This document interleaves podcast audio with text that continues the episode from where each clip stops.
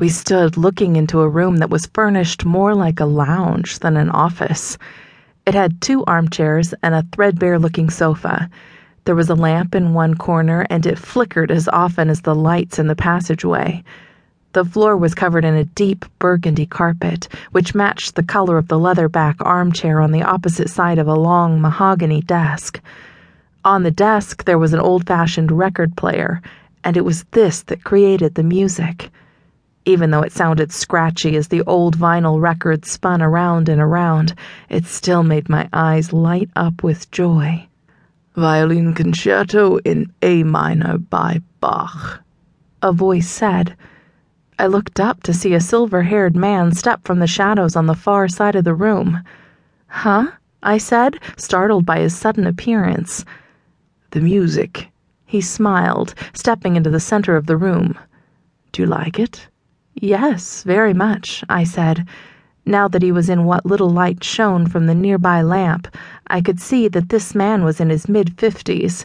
His face was clean shaven, with wrinkles like raven's claws at each corner of his blue eyes. His fine silver hair settled about the collar of the blue shirt he was wearing. Who are you?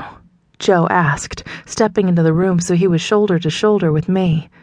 Sorry? How very remiss of me. Let me introduce myself. He smiled again. What did he and Diana have to look so constantly happy about? I wondered. My name is Duncan Grey. I am chief scientist of this facility. What exactly is this facility? Richard asked from the open doorway. Please come in and take a seat, he said, gesturing toward the sofa and armchairs. I glanced sideways at Joe. Without saying anything, Joe dropped onto the sofa as if the last of his strength had been finally sapped from him.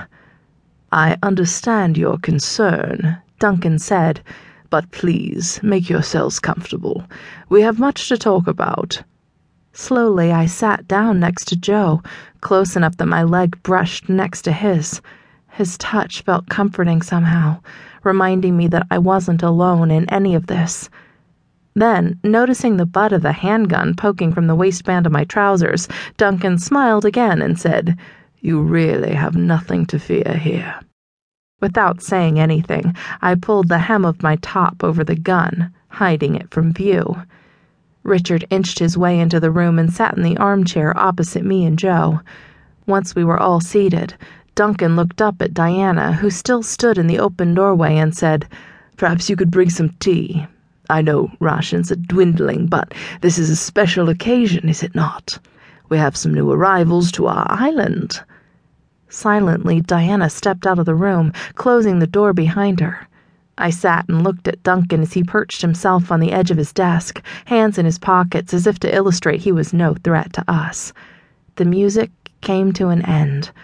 Joe broke the silence that seemed suddenly overbearing. So you never said. Said what? Duncan asked. What is this place? More important than that, what are we doing here? Richard cut in. Only you can answer that, Duncan said.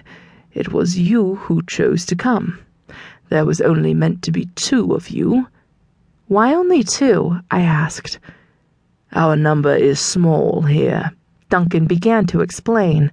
Our supplies are dwindling. So why invite us at all? Joe said. Because if we are to survive here, we do need to occasionally add to our number, Duncan said. That is why we only ask for the strongest. Only the most resilient will survive on the island. Life can be harsh here, but if those that live here work hard together, then we will survive. So there's no white beaches, blue skies, and girls in grass skirts? Richard asked with a hint of sarcasm. Would you have risked so much to get here if you'd thought differently? Duncan asked. It would have been nice to have an honest choice, Joe said. Where are the others? I asked, a million questions now backed up and ready to roll off my tongue. Duncan cocked an eyebrow at me. Others? Roy Wildman, Lana King, Darren West, Aaron Parker, the others who left the prison to come here before us, I said.